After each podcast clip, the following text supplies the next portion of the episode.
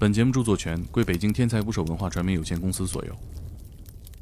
当地的那种特种雇佣兵能雇到，因为他们经常是做那些安保安保工作的，一个人三千美元一天，一个人三千美元一天，他不愿意去。他说我们不去，他说你这地方你千万不要去。不久之前那里进行了一场大屠杀，是索马里的恐怖分子到了肯尼亚边境大屠杀，可能整个村都被杀掉了，死了一一两千号人。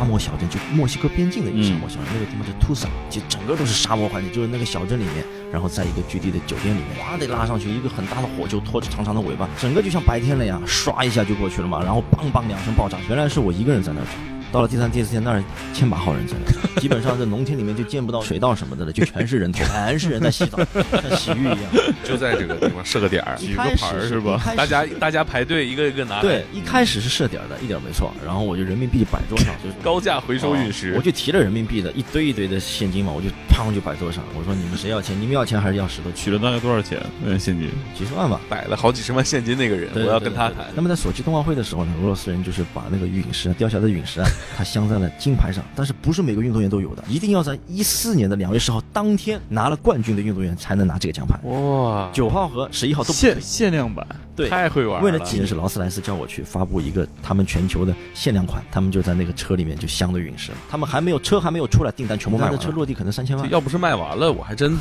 也没什么办法。我就是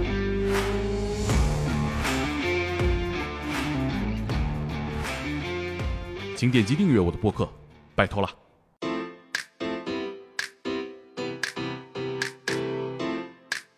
今天的嘉宾张老师，陨石猎人。大家好，那这个东西听起来就像是个有钱人。哎，你知道我一听想起谁了吗？想起那个《瓦坎达 Forever 》对 哦，震惊是吧？对对，然后那个《三体》，《三体》里面那个陨石子弹，他在太空里杀人，然后为了不让人发现，拿陨石做了个子弹啊。其实最有名的是杨过，杨杨就是独孤求败给杨过那把剑，啊，哦，玄铁剑，这是个陨石制品啊，对，可以。你们这个行业是不是上限太高了？跟跟那个太空有关吗，我们这个陨石怎么定义啊？就是流星碎片。它跟流星没有关系。流星是什么呢？流星就是彗星的尾迹。彗星啊，一般它结构比较疏松，嗯可能都是冰渣那类的东西。为什么我们看到哈雷彗星过去的时候有长长的尾巴？嗯其实那个尾巴就是尾迹，就是我们大气的一种现象。其实那个那个后面的那个尾巴，其实颗粒感很小，大概就是几毫米、几毫米这样的东西。嗯所以说它不足以有这个体量能够掉到地面上，因为我们地球有大气层嘛。既然不是流星，那你这个陨石又是什么呢？就是说我们取了流星两个字，但是在流星之前呢，我们会加一个火字。那为什么对火流星？嗯为什么加个火字呢？就是说你一定要有足够大的体量，能够穿越我们地球的大气层。那么我们大概持续可能是一千八百度这样的高温，嗯去烧灼它，才会形成摩擦，才会起火。那么我们看到流星一般是不会起火的，所以说火流星起火就说明它的个头特别大，它要足以它要烧掉、燃尽掉大部分的自己身上的能量，才有部分可以落到地面上。所以说，陨石的前身其实是火流星，而并不是流星。啊，我们现在的陨石，我们有确切的位置来的，知道它是从哪里来的，有三三个类型。比如说，一个是我们知道是从火星来的。嗯然后第二个，我们知道它是从我们的邻居卫星月亮上来的月球。那么还有一个是什么呢？就是说我们是知道它是从我们太阳系的第四号的小行星，就是第四大的一个小行星，叫灶神星。原来古希腊不是有灶神星啊、谷神星啊、这烧神星这些？对，这三颗星呢是我们具体知道它来源的。然后剩下的就是很多就是未知了，比如说太阳系最边缘的那个柯伊伯带啊，包括奥特星云啊这些很遥远的地方、很冷的地方来的。就比如说我们说过钻石，它就是这个样的，和田玉就是那样的。但是陨石，它两个字其实涵盖了各种各样的石头，因为它每个不同的地方来的、不同星球来的石头其实都不一样。嗯之所以就是能承载这么多想象力，就是因为它你不确定它来自哪儿，你甚至不确定它是什么，神秘感，就是外星来的快递，咣就拍在地球上了。对，无人发送，也不知道谁会接收。盲盒是吗？对，盲盒，对，没错，有点这个意思，有点这太个意思空盲盒太。空盲盒。对对对，嗯，怎么确定它的价值呢？价值你要引申出来，肯定会形成一个价格。对，要交易嘛。对，大家都平时可能结婚去买钻石，那钻石怎么来鉴定它的好坏呢？它可能有一个四 C 的标准，嗯净度、切工、大小和颜色。那么每一个属性的不同，就会导致这颗钻石的价格不同。陨石其实比钻石更复杂，钻石就一样东西，它其实它的本质是碳，嗯但陨石它其实涵盖了各种各样的一个一个矿物组成。那么怎么来涵盖陨石的这个价格呢？首先你要把陨石单独挑出来，先确定它是某一个类型。完了以后确定好了以后呢，你再看它来源和它来源的难度。我们知道，如果你从火星上要来一块石头，其实非常难的。嗯，它首先不可能自己长脚跑到地球来，道儿也远呢。对，你一定要有一个质量够大的一个小行星撞了火星，嗯那么把火星地表的石头给撞飞出来，要成功脱离火星的大气层，然后来到地球，跟地球才有个交集，因为它在动，地球也在动呀，我们都在围绕太阳转呀。嗯，飞机这么大的。硅酸盐质的，就是我们所说的石头的一个小行星，你要进地球，你你如果穿过大气层，你能掉到地上才多重呢？可能也就是一个一个三分之二个桌子这么大，可能啊，就已经烧掉这么多。呃三五百公斤吧。所以说这是一个源头和一个它本身的属性的问题。再一者是什么呢？就是说这个东西因为有人为的因素在里面，所以它必然跟人文会产生交集。就是它的价值是人的行为炒作，和文化赋予它的。炒作是是放在最后讲的，因为嗯炒作是一个市场必要的一个商业手段，这是脱离不了的。但是我我说的这个人为因素，其实不是先说炒作的这个事，其实是说的是什么呢？是一种历史背景。就比如说，呃，我们现在很多人玩那个古玩，那么古玩它的价值是以年代来定的。比如说嗯商朝的古币，那一定是比明朝的古币要来的价值高的，因为年代决定了它的稀缺性。对对，那陨石这个东西也是这样的，陨石的年龄分两种，就是比如说我们现在讲任何东西的年龄，它可能就是啊这个多久多久，但陨石不是，陨石分两种年龄，一个是它的地外年龄，比如说它形成了多久，比如说大部分形成四十多亿年，第二个呢就是说如果没有人类去参与这件事情，它本身是没有意义的。因为人类参与这件事情以后，你要跟人的时间所接轨，所以也就是说，在它的地外年龄决定了它的基本属性的情况下，我们的人文的年龄就要去去看它的这个收藏的价值在哪。比如说，今天的一个文物古玩和一万年前的这个古玩，两位觉得哪个更贵？肯定是一万年前，肯定是一万年前。对，但陨石恰恰相反，今天刚掉的，它反而会越贵。我们收集的这个石头越新鲜越好。嗯所谓的新鲜，就是说它刚来，它掉到地球已经一万年了，也就意味着它被地球的环境已经侵蚀了。氧化了所以说它能够表现太阳系的一些原始的信息会慢慢的在丧失。嗯所以陨石讲的是新欢，而不是旧爱。，OK，啊，对，比如说咱不讲究这个，说在几个名家手里边盘了多少年了，然后才讲到名家。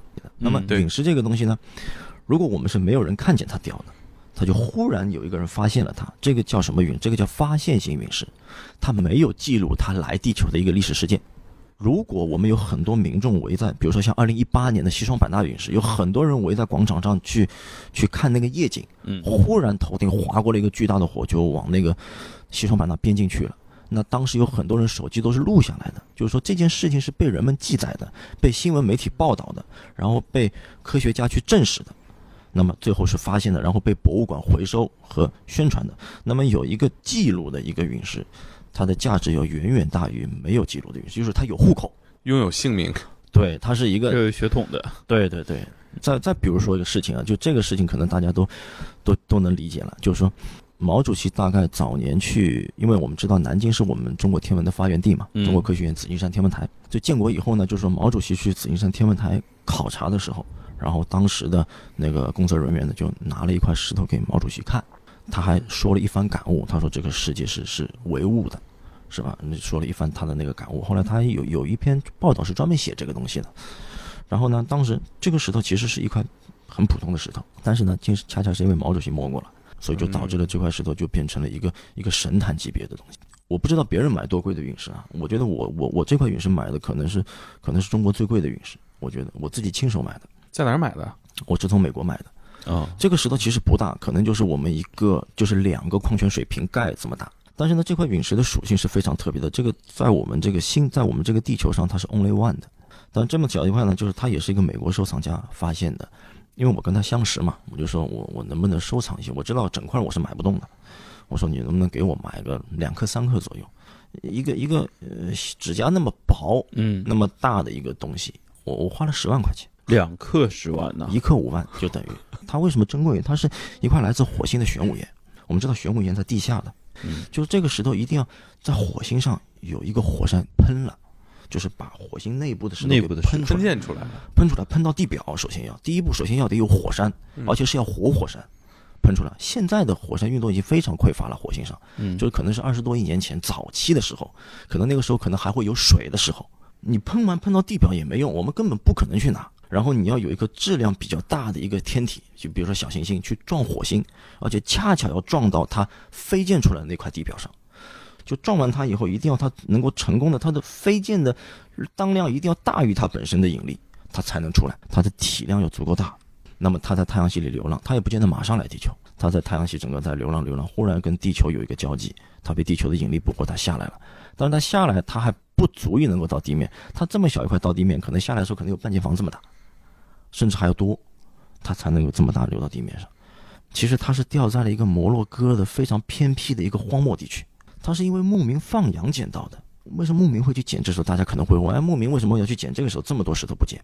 因为我们知道沙漠环境下，你看出去就是万里黄沙的。嗯，对，当你在一片很干净的金色的沙地里面发现一块这么小的石头，那就很奇怪。因为万里黄沙嘛，怎么可能来了一个异客？那牧民肯定就很奇怪，就拿回去了。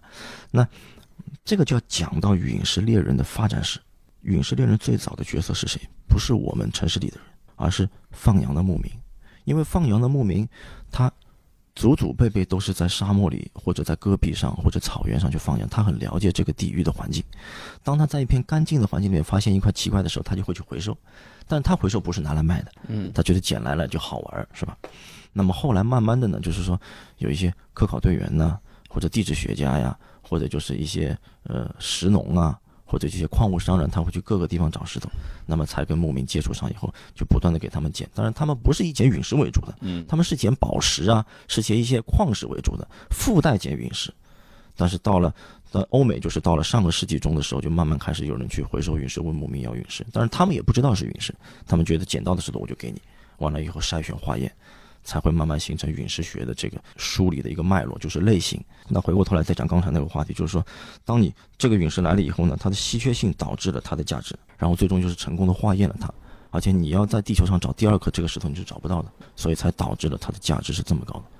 而且这个东西都切薄片卖，一克一克这么切对，着卖很。薄，就是指甲这么薄的一块，指甲这么大的一块东西。是快递发过来吗？还是怎么我就在美国当场买回来哦的。哦，快递过程当中人掉包了，这麻烦了，因为。每年我们都会在全世界各个地方都会有一些交流，这是世界范围内的对陨石收藏者每年世界范围内是这样的，可能每年我们开年的时候，就中国过年的时候，我大概已经可能七八年没有在国内过过年了，嗯，这是我自己的直观感受啊。陨石有几类人啊，就带到一个是陨石科学家，一个是陨石猎人，一个是陨石的商人，但是还有一种呢，就叫叫陨石贩子。嗯商人呢是什么呢？商人是他没有神秘性的，他是可以公开在这个市场上去叫卖的。嗯但是贩子和商人又不一样，贩子他是有神秘性的，嗯他是潜在水下的，既有专业知识，他也有全球的信息网。他的脑子里面可能他的一个全球的联系网，可能就像他去打开一个谷歌地球，他每一个点上面他可能都有一些线人。江湖人称白晓生是吗？对对对，没错没错。dealer 完了以后呢，就是再一类人呢是什么呢？就是就是陨石的一个收藏者和爱好者。爱好者是初级的，收藏者是高级的，贩子是神秘的，商人是公开的，科学家是为国家做贡献的，来研究整个陨石的科学性的，还有猎人是第一线的。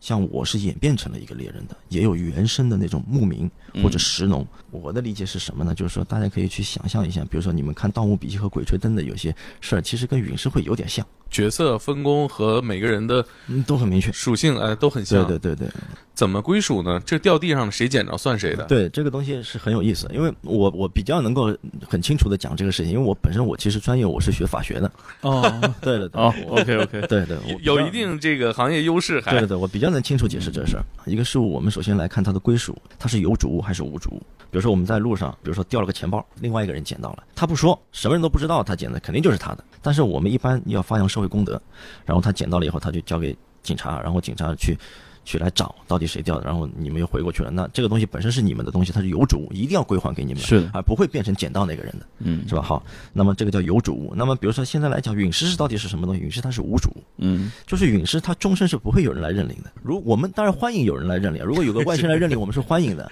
当然也是为我们这个地球前进一大步，是吧？嗯就对外星际接触了。没人认领的时候，这个东西什么呢？这个东西就定义为无主物。比如说我们有很多石农，他在戈壁捡石头，捡到其实就是他的。我们也有很多人是靠这个为生的，因为它毕竟不像矿，矿我们要开采证的，它这个东西就一块，谁捡到就是谁的。这东西就摆在这儿，咱俩一起发现了。对，这也不属于你，也不属于我，这种情况怎么办？经常发生这种情况啊，就比如说我找陨石，嗯当然找到一个个头这么大的陨石，随手拿走的，那那那那是当然最好。但是通常比如说我找一块陨石，比如说一吨的，个头特别大，对对，都搬不动我工作我工作室就摆着自己也不能揣兜里。啊啊！你工作室有这么大颗陨有石？有有有有，就像这么大的石头，我是不可能一个人拿得回来的，嗯，嗯，但可能要一个团队，反正大伙儿一起干这事，就大属于大伙儿的嘛。能搜集到这么多，也是一个非常难的事儿。你越往后，你选择性越少，因为全部散布在民间了，你要把民间再回回来。呃，因为我可能可能或多或少现在有点变是这个领域的一个公众人物，所以说大家知道我比较多，但是我团队里面有很多人是可能是还是潜在水下的，有些、嗯有些线人他是不愿意让别人知道他到底干什么的，是吧？还有什么呢？还有就是说，啊，还有就是一些比较专业的一些贩子，他也不愿意别人知道。还有就是真正的就是当地的一线的发现地的人，因为他怕引起当地的一些什么，嗯，其他的一些不必要的事儿。比如说我理解就是说这个地方有陨石，这个村里一旦知道了，就大家都去捡了。啊，对，所以大洋马发现了，他不会告诉任何人他只会给你们。对他只会联系他下一手的人。村里都是闲人，就比如说我举个例子，二零一八年掉在西双版纳那个石头，嗯我是第二天到的现场，第一天到，第二天到了现场。我刚到的那一天其实没什么人，就 CCTV 在那儿嗯在报道。原来是我一个人在那儿找，到了第三、第四天那儿千把号人在那儿找，基本上在农田里面就见不到见不到什么水稻什么的了，就全是人头，车都没法开。庄稼都放下了，是吧？对啊，因为他 CCTV 爆了嘛，爆了以后那个地方一夜之间，你连酒你连那还没酒店，那全是那种民宿民宿一星两星的那种，不是旅馆，旅馆一个都都招待住不进去，很多人都在路边搭个帐篷，一夜之间就是第四天，我再去水稻田里找的时候，好了，完蛋了，我下都下不去，全是人在洗澡，像洗浴一样。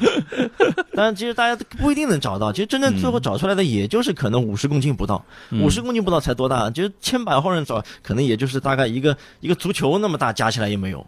呃，因为明年上海天文馆就要开，啊这个石头到时候，呃，我会给上海天文馆去展示的，就明年大家能看到的。因为啊这一块儿最后是被您找着了。呃对，然后因为那个坑我们也是到最后把那个陨石坑也是采回来以后，就是放到了天文馆明年展示嘛，嗯大家可以去看。那这个事情是怎么样的呢？就是说，有一天晚上大概九点多，然后我就那天正好在刷微博，我就我第一时间就看到有人在微博上说的，他说好像云南。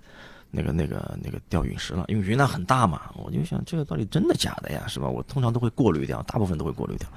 后来完了以后，我有些人发消息给我，他说有东西掉了。我因为他们跟我说，我肯定会信的，因为他们不会随便跟我说的。一般嗯平时不联系就不联系，联系必然是有事儿的。嗯 肯定是有活儿。对，联系就是有事儿的张老师说：“你要聊这个，我可就不困了啊。啊。对，我就跟他讲，我说你再收集一点大的讯息啊，因为也是当地人嘛。他跟我说完没多久，然后网上视频就爆出来了，就是嗯。有个人可能他们跳广场舞还是什么的，就放音乐在那噔噔噔的放音乐嘛，然后对面霓虹灯开着，然后就一个人手机哗的拉上去，一个很大的火就拖着长长的尾巴，就是大概从东面往西面去了，唰一下就刷过去了，整个晚上呀亮了呀，整个就像白天了呀，唰一下就过去了嘛，然后梆梆两声爆炸声嘛，很响的两声爆炸声嘛。然后过去了，过去完了以后，因为我视频里都能发觉这个当量是蛮大的，就不小，你知道，老大一个火球过去，特别漂亮那个视频。后来我先生就给了我一段视频，是一个监控视频，是在陨落地区周边的一个牛棚里的一段视频。因为他们这种人有自己渠道的，他们能搞到这些东西的。嗯嘣一下炸开以后，就听到那个视频的录音里面就有爆炸的声音，我知道完蛋了，肯定是有东西下来了，因为爆炸肯定有食物才能爆呀，没食物它不会爆呀。嗯我第二天就买了机票，我就去了。完了以后，我就跟我当地的人接个头，然后因为我我是比较比较有优势，所以说我当地车有人给我准备，然后什么东西有人给我带路什么的。到了当地，我第一天到就是已经有村民发现了碎片了，大概就就就那水瓶子盖这么大的碎片，嗯，村民发现了，就就把他们家屋顶给砸破了。第二就落到自己家了。他上去扫地，他扫地发现怎么天上瓦片怎么给碎了，就屋顶给砸碎了。哎，这现在是有主屋还是无主屋？当时是无主物，现在有主。现在这个东西被云南的那个当地的那个政府回收了，放在政府博物馆里去了。那这主有点对对 对，对，但是不好交易哈他不，他们不是拿走的，他们是是买走的给了老百姓买走的。大概嗯，矿泉水瓶这么大一个，当时给了十五万吧？啊，也不少，十五万。对，十五万就这么大一个，给了十五万吧？也不少了。啊，完了以后就就到了，到了就开始走，到了开始走，因为网上已经发酵了嘛，然后 CCTV 又爆了嘛，反正第三天、第四天就整个就不对了。你到了第一天在做什么事嗯，情？人都没有。第一天我到了第一天是先走访了一下老乡，就是找找到那块石头的人，我问了问他情况。那个村里就是没多少人，嗯然后我就到周边的村子，大概我我知道肯定有个范围嘛，它不可能掉一个地方嘛，它爆炸肯定有个范围嘛。嗯然后我就到周边大概五公里的范围内去去问了一问。但但是你不好找呀，那又是小小山坡，又是水稻田，你掉也掉掉水里，是吧？你要从水里逃出，我哪看得见呀？哎，您当时怎么跟他们说您是干嘛的？我就说我是搞科考的，我就说我是搞那个地质科考的，我是做，因为已经知道了嘛，你就没必要回避了嘛。嗯我说我是做陨石研究的，我就其实很简单，你们如果有的愿意卖的，你们给我告诉我个价，嗯如果我没有找到，我可以我也可以自己找，是吧？然后这中间就发生个插曲，就是 CCTV 有个记者，记者带着那个司机，那个司机撒了泡尿，撒了泡尿捡了块陨石，旁边他瞥了一眼就发现捡了块这。这个可是真是，他他和那玩意儿还挺有缘分。对，然后因为老乡都知道了嘛，老乡都出来到，其实大部分都是老乡找到的，因为他们了解地形，他们知道这个地应该是怎么样的。我们不了解地形，我我是第一次在水稻田里找陨石，我根本就不知道你要去找洞，而不是找石头。我总是把眼光放在这个水稻田的石头上面，其实根本就找不到。其实老乡知道，老乡他们很了解，因为有石头下来肯定下去到泥里去了嘛，嗯，他们只要找洞，找洞一抠就是一块石头，这大部分都是老乡找到的。然后第二天、第三天大概了解差不多了，讯息搜集差不多了，我们要确定位置嘛，要到底它主体可能在哪儿，它散落在在哪儿，我们大概就在做这些事情，没有说忙着要去找这个东西，我们在算一个公式，所以说才能更有效率的找。到第三天、第四天，我们想下去干活的时候，发现不对了，全是人，那个水稻田变成一个大浴场了，那基本就无差别找了。基本把就不基本水水稻都基本就踩坏了。不找了，嗯基本就不找了。完了以后，我们就把思维就换上了，因为我们要参夹在那儿找，肯定是没有效率的。嗯然后我们就把眼光放到那个山上去了，我们就租了摩托车上山，到山上看看有没有一些渠道。但其实也没有，因为那个山，其实就像我朋友说的，怎么找？你翻过去还是山，山外面还是山，你永远不可能往里走呀。村民在附近水稻里面收获如何？其实也不大，也不是说所有村民都能找到，其实也就个别村民，其实大部分都是这样这样这样这样的一块一块一块嗯一块的。然后就是，反正我后来发现，村民每个就是就特地的几个村里，他就就散落的这特地几个村的周边，他村民有些人家里有个几块、一两块、两三块这样能找到。但是我们后来大部分这些村民手上时候，我们就是花钱买的，就是其他的就是说自己找的，其实很寥寥无几。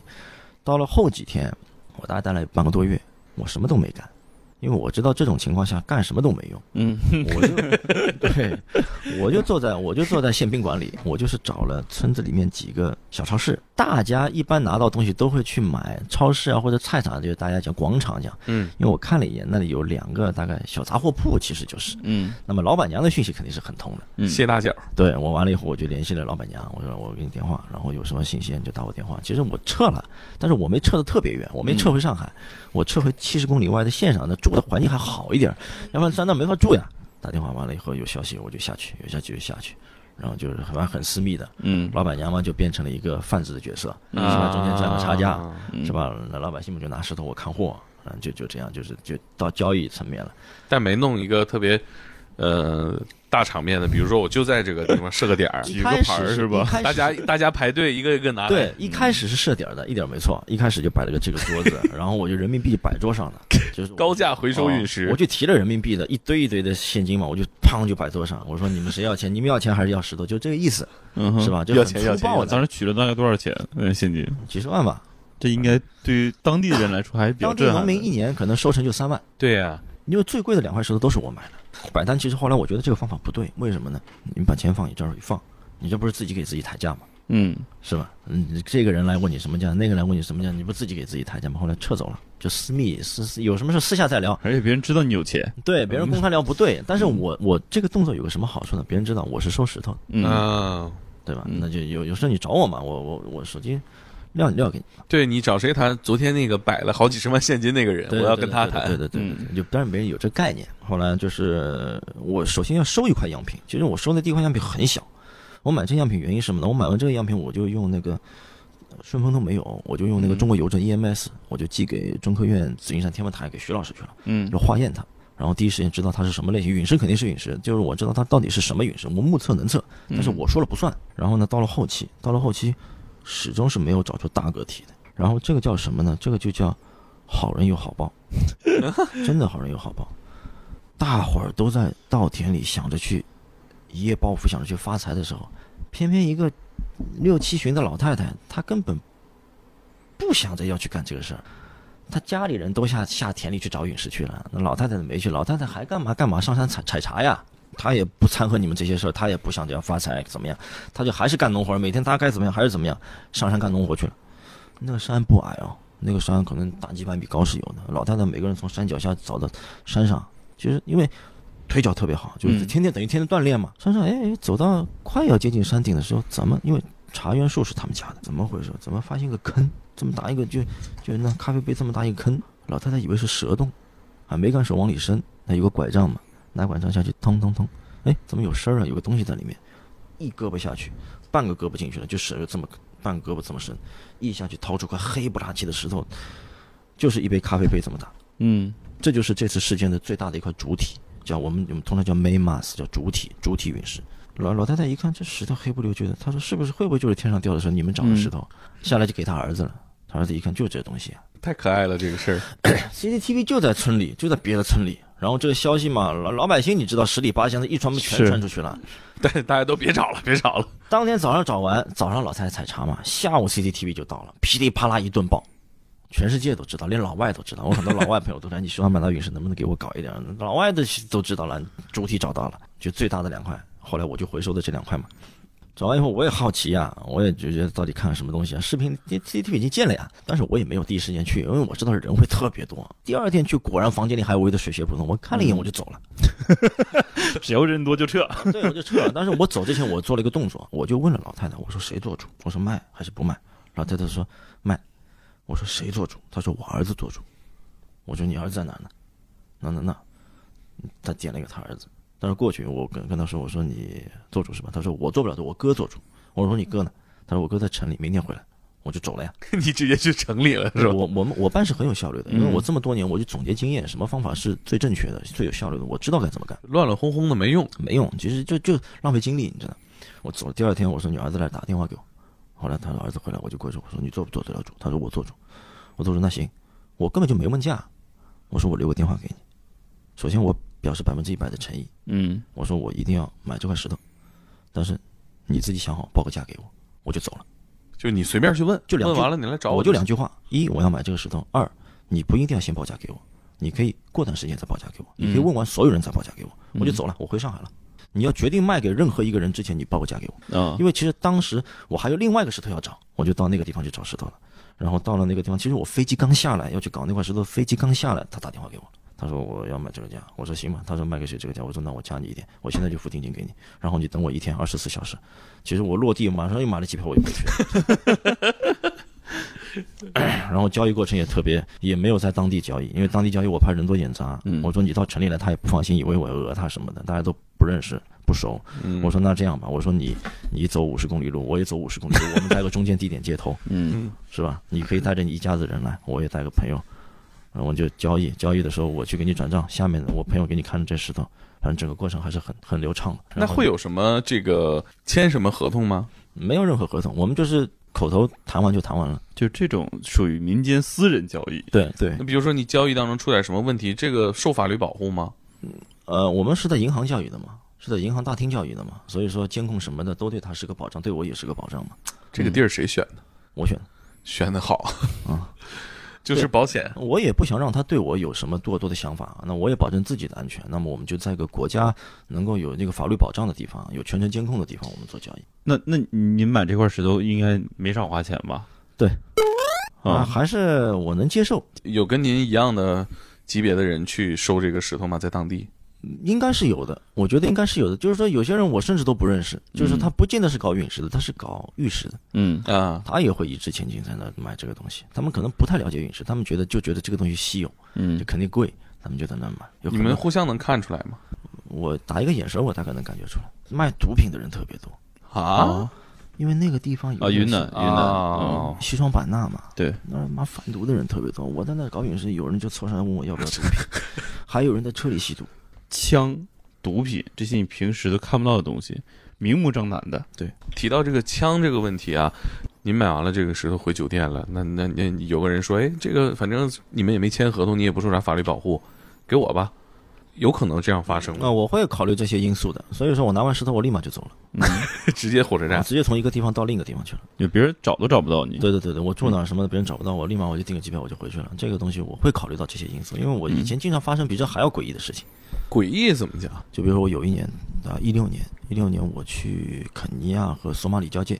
我为什么去这个呢？这个事情是在美国先发生的。我是一六年的一月份、两月份的时候，我在美国有一些消息网，就是说可能肯尼亚跟索马里发现了一种类型比较特别的陨石，也价值比较高的陨石。我因为当时有很多其他事儿，我也了解一些情况，我也没有直接去。等到这个消息更多、更能浮出水面的时候，我才去，一直拖到了一六年的那个几月份，是夏天的时候，就去肯尼亚当地下来以后呢，就是我我要去的那个地方是在肯尼亚和索马里的边境的那个地方叫哈巴斯维，但是呢，去那个地方我自己去不了，因为大概一 khoảng 近一千公里的路，嗯七八百公里的路，而且这个路没有公路，你知道，全是荒漠。然后我就想着自己一个人去不安全嘛，因为当地人跟我说有那个叫他们叫马菲啊，就像黑手党、流氓土匪这种，我就雇那个雇佣兵，当地能雇到雇佣兵，是当地人，对当地人，当地的那种特种雇佣兵能雇到，因为他们经常是做那些安保安保工作，他们看起来怎么样？看起来就是穿了迷彩的那种背枪的那种人。拿什么枪？大概我没在意什么枪，反正有点像 AK 这种，嗯我看感觉怎么收费？他们原来是谈了没很贵，后来我其实联系好了，但都不愿去了。第二天再去早上就不愿去了，他说我们不去。啊？为啥？呃对，这个就是后来我这是要涨价他不是涨价，他真不去。啊！完了以后我就觉得太苦了他说你要的去的这个地方我们不能去。我后来我一一头雾水嘛，我人已经到了嘛，我还有我另外一个伙伴嘛。完了以后我就找了一家华人超市，因为我问老外可能问不出什么东西，你知道。然后因为而且大部分情况下我们也不能再问了，经常被抢东西。因为我有时候坐公交坐个出租车，手机门窗开着就抢手机，嗯我们也不太敢，因为特别乱，真的特别。因为我们去的时候是南北对峙的时候，就南北政权对峙的时候，嗯就冲突的。我们其实特别小心，然后反正酒店人跟我们讲，晚上不要出去，不要跟那些女人接触。他说很多都是有艾滋病什么的，我们就心里面就很很防备心很重。完了以后呢，我就找华人超市，我想中国人嘛，可能能问出点什么。然后我就到了一个华人超市，老板广东人，我说我要去这个地方，我说他雇佣兵都不愿意去，到底什么情况？他跟我讲什么？他说，他说你这个地方你千万不要去。嗯他说大概就在不久之前，那里进行了一场大屠杀，是索马里的恐怖分子到了肯尼亚边境大屠杀，可能整个村都被杀掉了，死一一两千号人，男的、女的、小孩全被干掉了。然后这是政权的冲突问题。完了以后，我大概知道情况了。后来我我又去问了一下，去说雇佣兵。然后后来一个人三千美元一天，一个人三千美元一天，他不愿意去。这么贵？对对对两万块钱一天算是对。然后我也根本就没到哈巴斯维那边，但是我想到中间那个 Mero 那个地方去。但 Mero 那个地方，因为在我之前有我的一个老外朋友，一个一个一个一个美国朋友去过，他就说非常危险，他说半道都有人过来抢钱的，扒的衣服裤子钱都不剩啊。然后我就就没去嘛，然后没去以后，我就因为我既然到了这儿，我肯定要有点进展呀，我不可能没进展呀。然后我就到地矿局去了，到肯尼亚的地矿局去了，我就找了那个地矿局的局长，我说我知道你们这儿有这样的东西，我说你你们搞这个地质的可能消息比较多，我说我留个电话给你，我说你有什么事情就打我电话。后来没什么事儿了，我就反正到了肯尼亚嘛，东非大草原看一看嘛，是吧？没到多久回来了，回来了以后有点消息来了，出什么问题啊？就跟你讲，就是说你在路上开车，有就出去办事回来开车，晚上都有人会打暗枪。就啪就就就轮胎上会打枪，这不是打了可能打了后引擎盖什么的，但是就没打油箱，打油箱就爆了呀。嗯，图啥呀？他们就是恐怖分子，就他不图啥，他也给你来一枪。痛快。就练着玩儿。啊，就他们干这事儿。嗯我就给你举个例子，就是我当年去一六年去联系的那个地矿局的局长，我一七年再去的时候，他就人不在了，死了，他就出去干的，他秘书都被干死了，就在野外被枪，整个车被打爆。后来我回来都没让我回来的，差点儿。你其实已经感觉到有点危险了，你知道局势不稳嘛，本身就嗯局势特别不好，政治局势不好。我飞机回来，飞机回来，安保不让我坐飞机，他说你要给我看那个 yellow card，就就健康建议嗯建议小黄本儿。嗯啊，我又不是啊跟团去的，我自己去的，我啊根本就其实我没办啊我根本没办那个证，你知道吗？他说你没办，你不能回去，你联系那个领事馆什么，你要办完才能回去。我说嗯我这儿怎么办呢？那没办法，后来我妈的，咱们抽根烟，抽根烟，我想来个华子，子，怎么能回去啊？然后我就想了想，反正是呃给点钱吧，看能不能行得通。我嗯就回去了，我就把那个人叫过来，我说你我跟你聊两句。赵这说，我说这样吧，我说你给我行个方便，是吧？我就是意思意思，我掏了欧元嘛，因为美元没用，但是用欧元。嗯，他一看钱，他见钱眼开嘛，惯犯，你知道吧？实际是 就是为了要钱。就为了要钱。嗯，他拿了钱以后，他就他就他就走吧，我就我我才回得来，这得给给多少红包啊？二十欧元，二十欧元就行了二十欧元。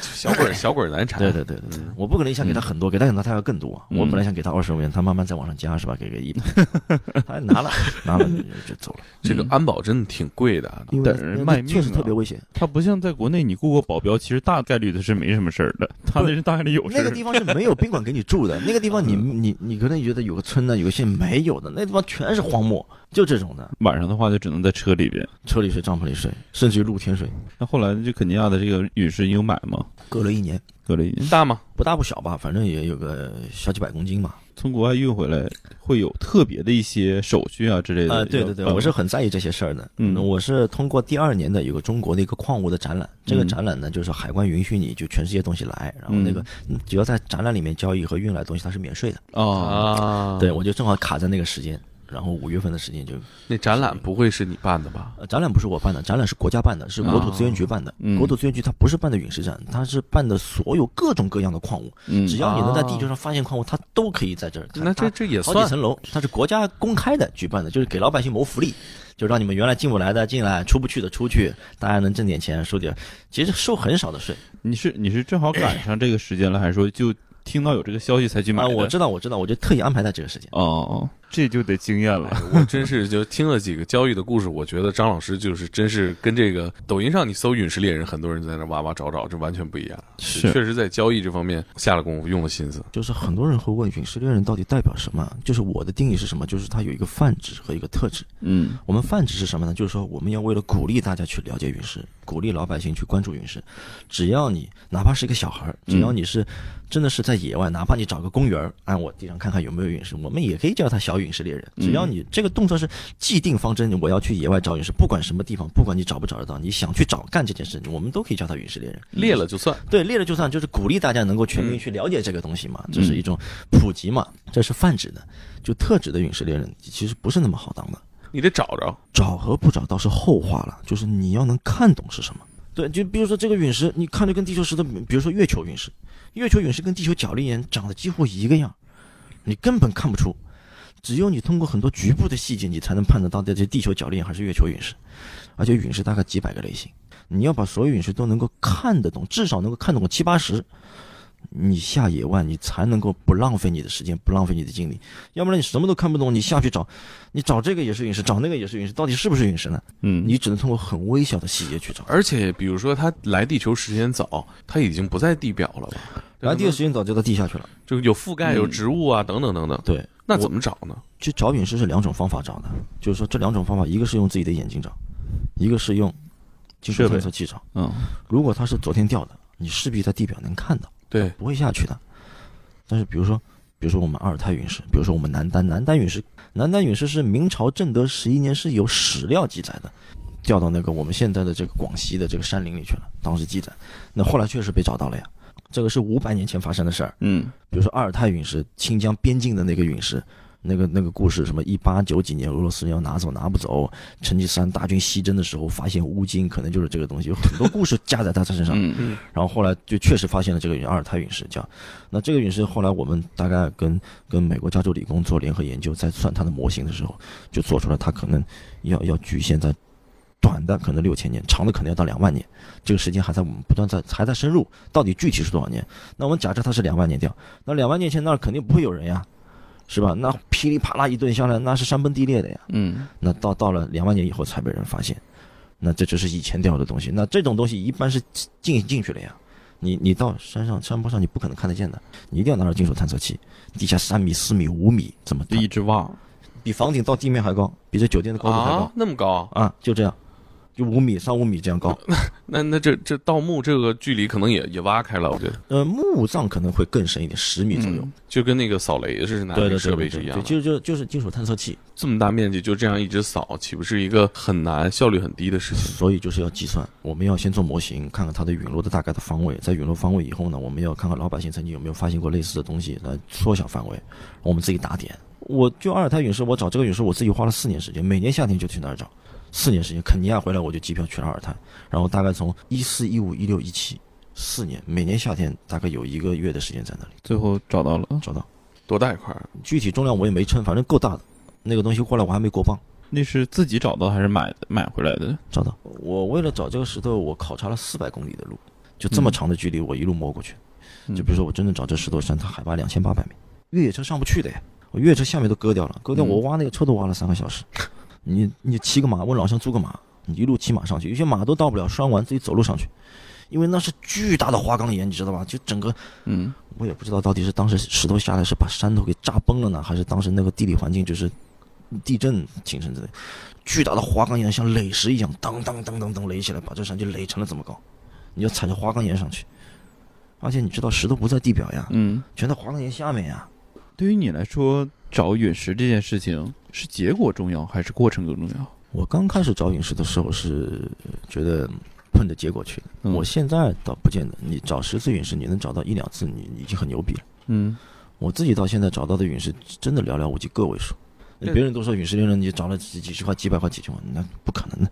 这个行业是怎么开始的？在中国，当时是这样的，就是还是要讲到阿尔泰陨石，当时有人在山林里发现了这个石头，然后呢，就是说通过我们一些官方的和一些专业的一些渠道把这消息散出来，因为因为拿不出来嘛。嗯零七零八开始的，嗯就陆续有这消息。到零九年，我一直认为啊，中国陨石零九年和一零年是中国陨石井喷的一个风水岭，就是一零年之前。个位说一个，比如说我们到零我们零九年要召开个陨石什么大会，行业大会就是一间房间能坐满了，就是不错了。咱这屋就人就能坐得对，下，能坐招待得了。数能坐能不全错了国。全国大会是吧？全国代表大会，全国代表大会，一个屋能坐满就不错了。嗯从一零年开始，就是说从这个这个新疆这个陨石发现以后的不断的这个消息出来，从业内先流传，一直到了一零年开始是有人会去了解这个东西了，慢慢有人会像水往盆子里灌了，然后到一二年，一二年是一个起始年，为什么呢？一二年掉陨石了，有一块陨石掉在了青海的西宁，就是那个地方叫黄中县。嗯哎呀，这个动静特别大了，梆梆梆梆，伴随着爆炸声，巨大的烟雾陨落在了那个那个村里，很多都是回族人，最早都是当地的回族的农民牧民捡到的。然后呢，因为这个消息下来以后呢，动静特别大，有人还写了报道，啊，报道以后就是当时就是有地质科考队员呐、啊，那个天文学家呀，然后还有一些这个珠宝奇石商人呐、还有那些古董商人呢，就去了。那么从这个开始以后呢，就是嗅觉的人就入行了，就也是进来。离离这件事情比较近的对对对，最最最接触的人就开始进了，那么进了这个圈子就形成了，就慢慢的圈子人就有点多有点多，当然大家可能相互都不认识那个时候。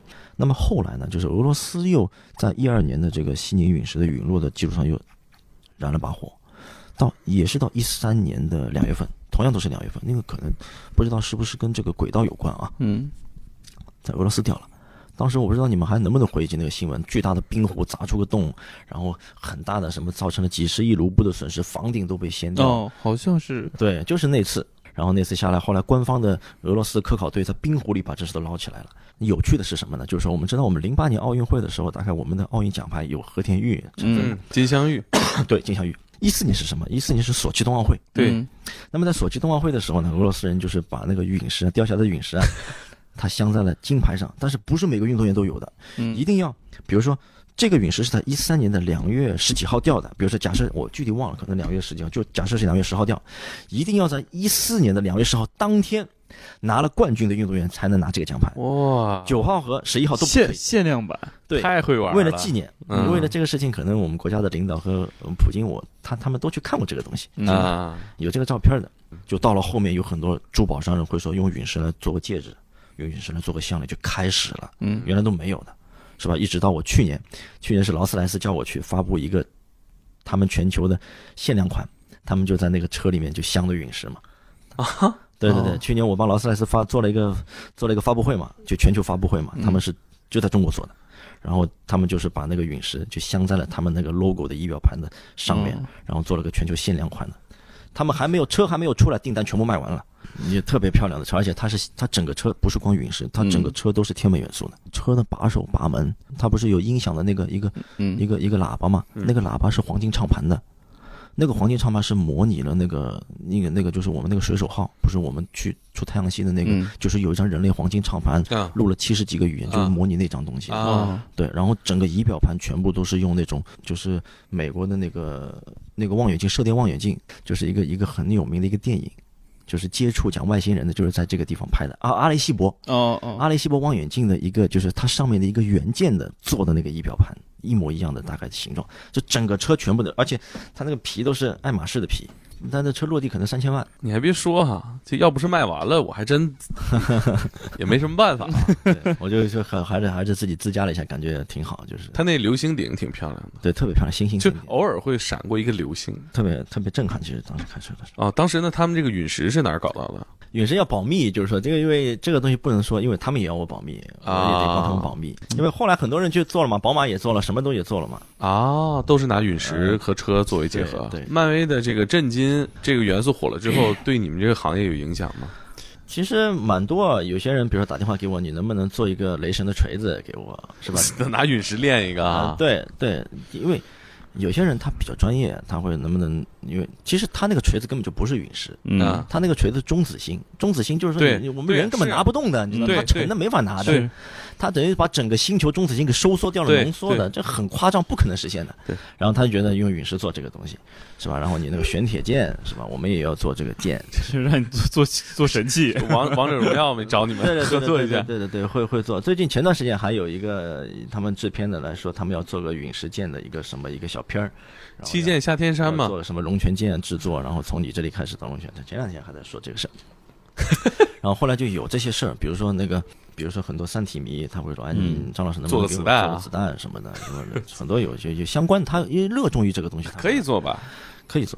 就是早年其实并没有想这么复杂的事情，早年我就觉得我我看一眼就不错了，我到底看看这个到底是是什么样的。嗯你百度查资料，你查到资料是寥寥无几的，就是说，而且查到的资料你看不懂。比如说，我举个例子啊，你查到资料中文的几乎没有，嗯大部分是英文的。那嗯英文的，他老外跟你讲这个东西，他不跟你讲陨石呀 meteorite，他不跟你讲这个东西，他跟你讲类型，比如说 uralite、eucrite、delgenite 这这些东西 h o r d i t e 就这代表了不同陨石的类别，也不是名称啊。嗯你看这东西一头雾水，你基本完全看不懂。嗯啊，完全怎么办呢？后来我就写了一些邮件给一些国外的大学，他们搞研究嘛，ASU 啊，亚历山大大学啊，是吧？那些那个那个嗯芝加哥大学这些，呃，聊聊呢，就是老外也比较比比较喜欢侃嘛，比较喜欢聊嘛，他也不太拒绝你，你知道吗？他是完全 open 式的。然后完了以后，他说你你可以来啊，他可以你刚到美国来，我们每年两月份在这儿有个交流啊，有些时候还有个黑市什么的，私下的交易什么的，嗯然后我就知道了。然后啊，这样入行的这次就就就一二年，其实一二年去，当年其实是很受打击。我我到了那个交流的地方，就是在一个沙漠小镇，就墨西哥边境的一个沙漠小镇，那个地方叫图萨，其实整个都是沙漠环境，就是那个小镇里面，然后在一个居地的酒店里面，大家花园里面围坐着，就是嗯有一些摊位嘛，大家摆了一些石头，但也不见得完全都是陨石，还有一些别的东西。嗯恐龙化石啊什么的东西都有，因为那个地方本身以前就是美国的矿区淘金者的天堂嘛。其实离墨西哥就四十公里到七十公里不远了。我后来就边境去过，你知道吧？就是说，我就觉得一二年那年我立志说，我一定要把这个东西搞明白。嗯为什么呢？你一到现场，有科学家，有收藏家，有贩子，有商人，但是问题是我根本没法张口，我完全听不懂。然后完了以后，我也不好多说什么呀，我就只能嗯当个、当个旁听者了呀。大概在那待两个星期吧。两个星期完了以后呢，我就跟后来我就看看他们的石头，我就然后再跟我一些比较熟的、平时联系的人聊，比如说美国特别有名的那个罗伯特·合格，嗯他他说不，他说你其实可以去来美国找找陨石。但我也不知道中国哪有陨石，但是美美国的索诺拉沙漠是有陨石的。以前很多人在那找过，就是美墨边境的一个索诺拉沙漠，他说嗯你有机会可以去。后来我是第二年一三年去的，但是我没找到。然后就是从那一年开始，我就是说我我我我两个星期回来了，我就我就自己在飞机上我还在想，我想我他妈的我明年啊，我说我明年后来我一定要把这事搞懂，我必须得搞懂。嗯我回来以后，我八个月可能都不太出去的，很少。我弟弟知道，他后来说你你你出来散散心什么的，就 看不下去了。他是怕自闭吗？我基本上就在家里看，一看一遍，看两遍，看三遍，你看不懂得硬看。然后第二年去，我基本上都明白了。第二年去就完全清楚，清楚的不能再清楚，基本上就啃了大概就一年的时间嘛。哦，我在家八八个月才把自己放出来，就为了见你们。对，就像就有点像什么意思啊？就有点就像就像像闭关的那种感觉，嗯差不多。我自己是这么理解的。嗯但是这段时间对我，直到今天对我是非常受益的。你能张口了，你能看了，你能去交流了，别人能够接纳你了。黑市那个场景下，您去了交易了吗？也交易，它每年有分不同的地方，比如说我们过年一两月份的时候就在美国的那个沙漠小镇，然后呢，剩下的比如说我们六月份的时候，我们会在法国的一个三国边境的小镇，比如说德国、瑞士和法国边境，特别漂亮，那里全是葡萄庄园。我也不知道为什么都在小镇啊，为什么都选在这种就边境小镇呢？呃 对，就是因为那个小镇原来掉过陨石，啊，而且这个石头是放在一个教堂里的，啊，已经四百多年了，它有这个文化，大家喜欢去那儿参观交流，然后人多了也会聚集在那。每年六月份的时候也是风景最好的时候，葡萄庄园呢特别漂亮的时候，六月份的时候，然后到十月份的时候就在德国，就在慕尼黑，慕尼黑，然后现在现在就是有时候会多一些家常，家常就是说不定期的，嗯，就是可能突然会出现嗯，比如几个你谁发起交流一下，这样大家固定就是美国，然后德国、法国，谁组织啊？这个组织是是这样的，陨石这个东西它有两个，就是说我们认可的一个机构，不叫单位啊。嗯什么机构呢？就是说，比如单位像我们中科院紫金山天文台，它是国家研究机构，嗯但是我们交流的机构呢，它一个是国际陨石学会，嗯这个学会是什么呢？就是每一个国家从事陨石研究的官方的科学家，嗯它组成的一个学会。我也是学会的成员，然后这个学会主要是用来去分析化验陨石的数据来罗列的，这他们会有数据库的。这个数据库里面每个国家今年分析了多少陨石，化验多少陨石，什么陨石，在这数据库里有的。那么所有的人成员都是这个专家团的人，这个是官方的，还有一个是民间的，民间的那个叫呃 IMCA 叫国际陨石收藏家协会，嗯这边呢是以科学家主导的，这边是以收藏家主导的。嗯那收藏家呢，就是来自于全球各地的，你有一定的实力的收藏家，你才能参与。进这个会其实不是特别容易的，就是说要有两个老的收藏家推荐你。比如说我是我大概是一四年不到一五年入会的，然后我入会的时候是有两个老收藏家推荐我的，一个是非洲人，还有一个是俄罗斯人。嗯。他们两个人写推荐信给到协会推荐我，然后要我自己写我的经历，就是我从零九年从事陨石工作的经历，还有我的相关的一些证据，比如照片啊、视频啊，还有我的藏品，自己做成一个 introduce myself，嗯。然后给到他们，给到他们以后，他们会审核的，他们有委员会要审核的，审核完了以后通过，你才会给我一个编号，比如说我是 IMC 六八八七的一个编号，嗯然后这就是我的一个身份的象征。啊咱们现在什么水平？中国在陨石收藏这一块，中国陨石收藏引领全球，我可以毫不夸张的说引领全球。最好的陨石大部分都在中国。过去的十年，中国陨石是一个从最最下面走到了最 top 的这个位置。现在如果我们要全球陨石来做个 PK，我觉得没有国家能赢中国。这个是一个中国综合国力的提升，生活好了，我们才有能这个能力去做这个事情。其实中国的光荣，而不是说嗯个人的光荣。嗯是吧？我觉得，就这件事情干的还是我自己比较有成就感的一件事情。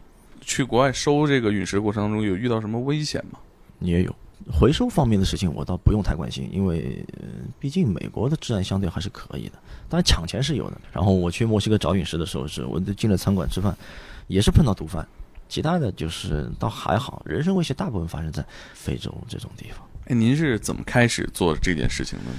呃，对，那是很偶然的机会了。就是零九年的时候，零九年那年大概是过年，我那个时候你家里人跟我讲什么事儿，我那个时候年纪还轻嘛，就脾气特别倔嘛，然后听不进我就走了嘛。其实我是这让让你回的回家继承家业，是不是？啊不不不是不是不是这样的，是别的事儿感觉。但是我要是说，我兜里没钱，因为没带钱嘛，然后问我同学借的钱，然后，哎呀，反正过年的时候就是就是南海那边消费特别贵，你知道吗？就就海南岛，因为过年消费全是东北人在那儿过年，我也不知道到底什么人，这反正09酒年酒店的价格特别贵。然后我也没带很多钱，然后反正我就是租了借了自行车，借了帐篷，然后我就一路我自己有计划嘛，我想去散散心回来的嘛。我大概环半岛，嗯三亚湾的偏西面这种地方。我有一天晚上，我就是骑车骑得累了嘛，我也不想骑了，夕阳下来特别漂亮嘛，我在那一顿拍拍夕阳，那组照片我现在还留着，特别漂亮，我就怎么下去的。然后看到渔民在那捕鱼，看到渔民在那捕鱼，我想，哎，看会儿呗，反正新奇嘛。然后捕着捕着嘛，反正看，其实我也不知道他们天天是不是干这种的，就啤酒格子那种格子就撂在一边嘛。然后我说来，你过来一起吃吧，你就怎么样，就跟他一起吃嘛。嗯好几个人，四五个人吧，当时我还在那船上拍了照，一个蓝色的一条船上拍了照。完了以后晚上他们回家了，你他们叫我去他们家住什么的，我想太热情。啊不方便嘛，嗯我就搭了帐篷在海边住，我那绿色的军绿帐篷嘛，在海边住着嘛。我记得是两点到三点之间，我有这个概念的，两点三点之间，喝多了，喝多了要解手。完了以后呢，有一个海浪声又特别响，就拍打海面，你也就是睡不着。我那天晚上出来，满天都是星星。就在这个过程中，你知道吗？就就天上有个火球就过去了，然后我就回了帐篷，因为那是瞬间即逝的事情，你就一眼掠过去以后，就咔嚓一张照片就记在在脑海里。嗯我就回帐篷，然后一晚上没睡着觉，我就在想，外星人嘛，是外星人，不太会吧？那到底是什么呢？就你究竟是个什么东西呢？是不是？第二天我就不骑车，我就到那个市里，到那个三亚三亚市的那个找了个东方网点，我记得这是什么网吧，我就搜上网搜，哎，火球，天空的火球啊，流星啊，就是火什么东西的，就搜这个，也没搜搜出什么来。但是我就特别想了解这个事情，因为我原来也有点喜欢看玄幻小说啊什么的，总是自己觉得，哎，是不是跟我特别有缘分啊？嗯，是不是有受到天启啦、什么东西的？何方道友在此勾结对？对的，对的，对，有这种感觉，还觉得自己挺特别，能目击到这事儿，嗯我就回上海了。回了上海就回去幺幺四问，然后我就打电话打到那个上海天文台，当时他们就跟我说，我们这儿没人研究陨石，他说我们是搞射电天文的什么的，他说你要打电话到紫金山天文台去。后来我才知道紫金山天文台徐老师那边是研究这个的，但是当时也不认识嘛。后来我也没有在天文台里见到他，后来是在中山宾馆的天文学年会上见到他的。就南京的中山宾馆在开天文学的年会，我是去了天文学的年会的现场，我才第一次见到的徐老师，您是去干嘛去了？我就找他去嘛。这个太太较真儿了，太求知了。是就是从这件事情开始以后，就是基本上是把人生轨迹给改变掉了。要是没这事儿，我现在也不不会坐在这儿。是 他来不是这一天来的，他可能在在外面飞了好久了，三十一年、四十一年才来的，所以可能就是说，就是因为这个事情把人生轨迹改变掉了。我二十七八之前过的日子和二十七八之后过的日子完全是两个人。我二十七八时候天天过好日子，嗯之前我二十七八时候二十七八之后天天过苦日子，就完全是就为了两种过法找陨石就有点像拍变形记那种感觉。嗯 啊，我第一次尝试住房子，就是我第一次找陨石是去墨西哥索诺拉沙漠找陨石的。我住的那个印度人老板的那个，他说是两星级，我看他半星都没有。那房间里全是苍蝇，没有多少人会开二十公里的车，要从早上九点开到晚上四点。开三步退两步，我那年冬天，知道中本边境的地方。嗯你开车，下的雪零下三十多度，车进去你知道吧？就是说我这个车发动不了，因为我它下面有个雪凹坑，嗯你嗯砰当下去以后，我是第一次见到整个仪表盘报警的，砰下去上来，整个仪表盘报警，我想完了，完蛋了。然后我下来，我下来还在滴水，其实我原来以为是滴油，油箱嗯爆了，其实不是，因为它冰嘛撞了嘛，它慢慢融嘛，它会有水嘛。嗯完了以后，因为你水箱是热的嘛，一加温它水冰，它就融会滴水。后来我还特别留意，我拿了个水瓶儿过去接，接完以后我不能马上点火柴呀，嗯。万一爆了呀，我就跑到老远的地方，因为风又大，我我把身上衣服裹在头上，把那个瓶子裹在里面，我想看能不能着，我想他妈的完蛋了，我想一着会不会把我棉袄烧起来？我觉得没着，嗯。我就安心了，我知道知道我知道那油箱还没爆，回去发动，哎，能发动起来，那个冰渣的声音比法拉利还清脆，咔咔那种声音。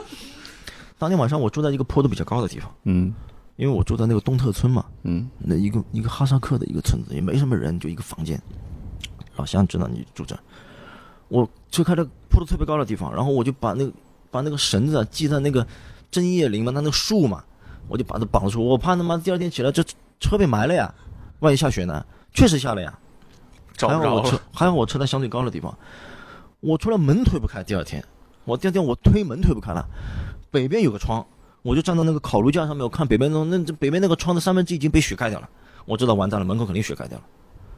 然后过了很久，然后老乡来了，九点多的时候老乡来了，他早上会来嘛，他知道在找我嘛，他我跟他两个人，我开了门从里面挖，他从外面给我跑，我才出去的。后来我是找那个车是也是下面轮胎这边都给盖掉了，我是找了那个绳子把那车拎出来，然后再发动，慢慢再发动。太太阳出来了，就热车。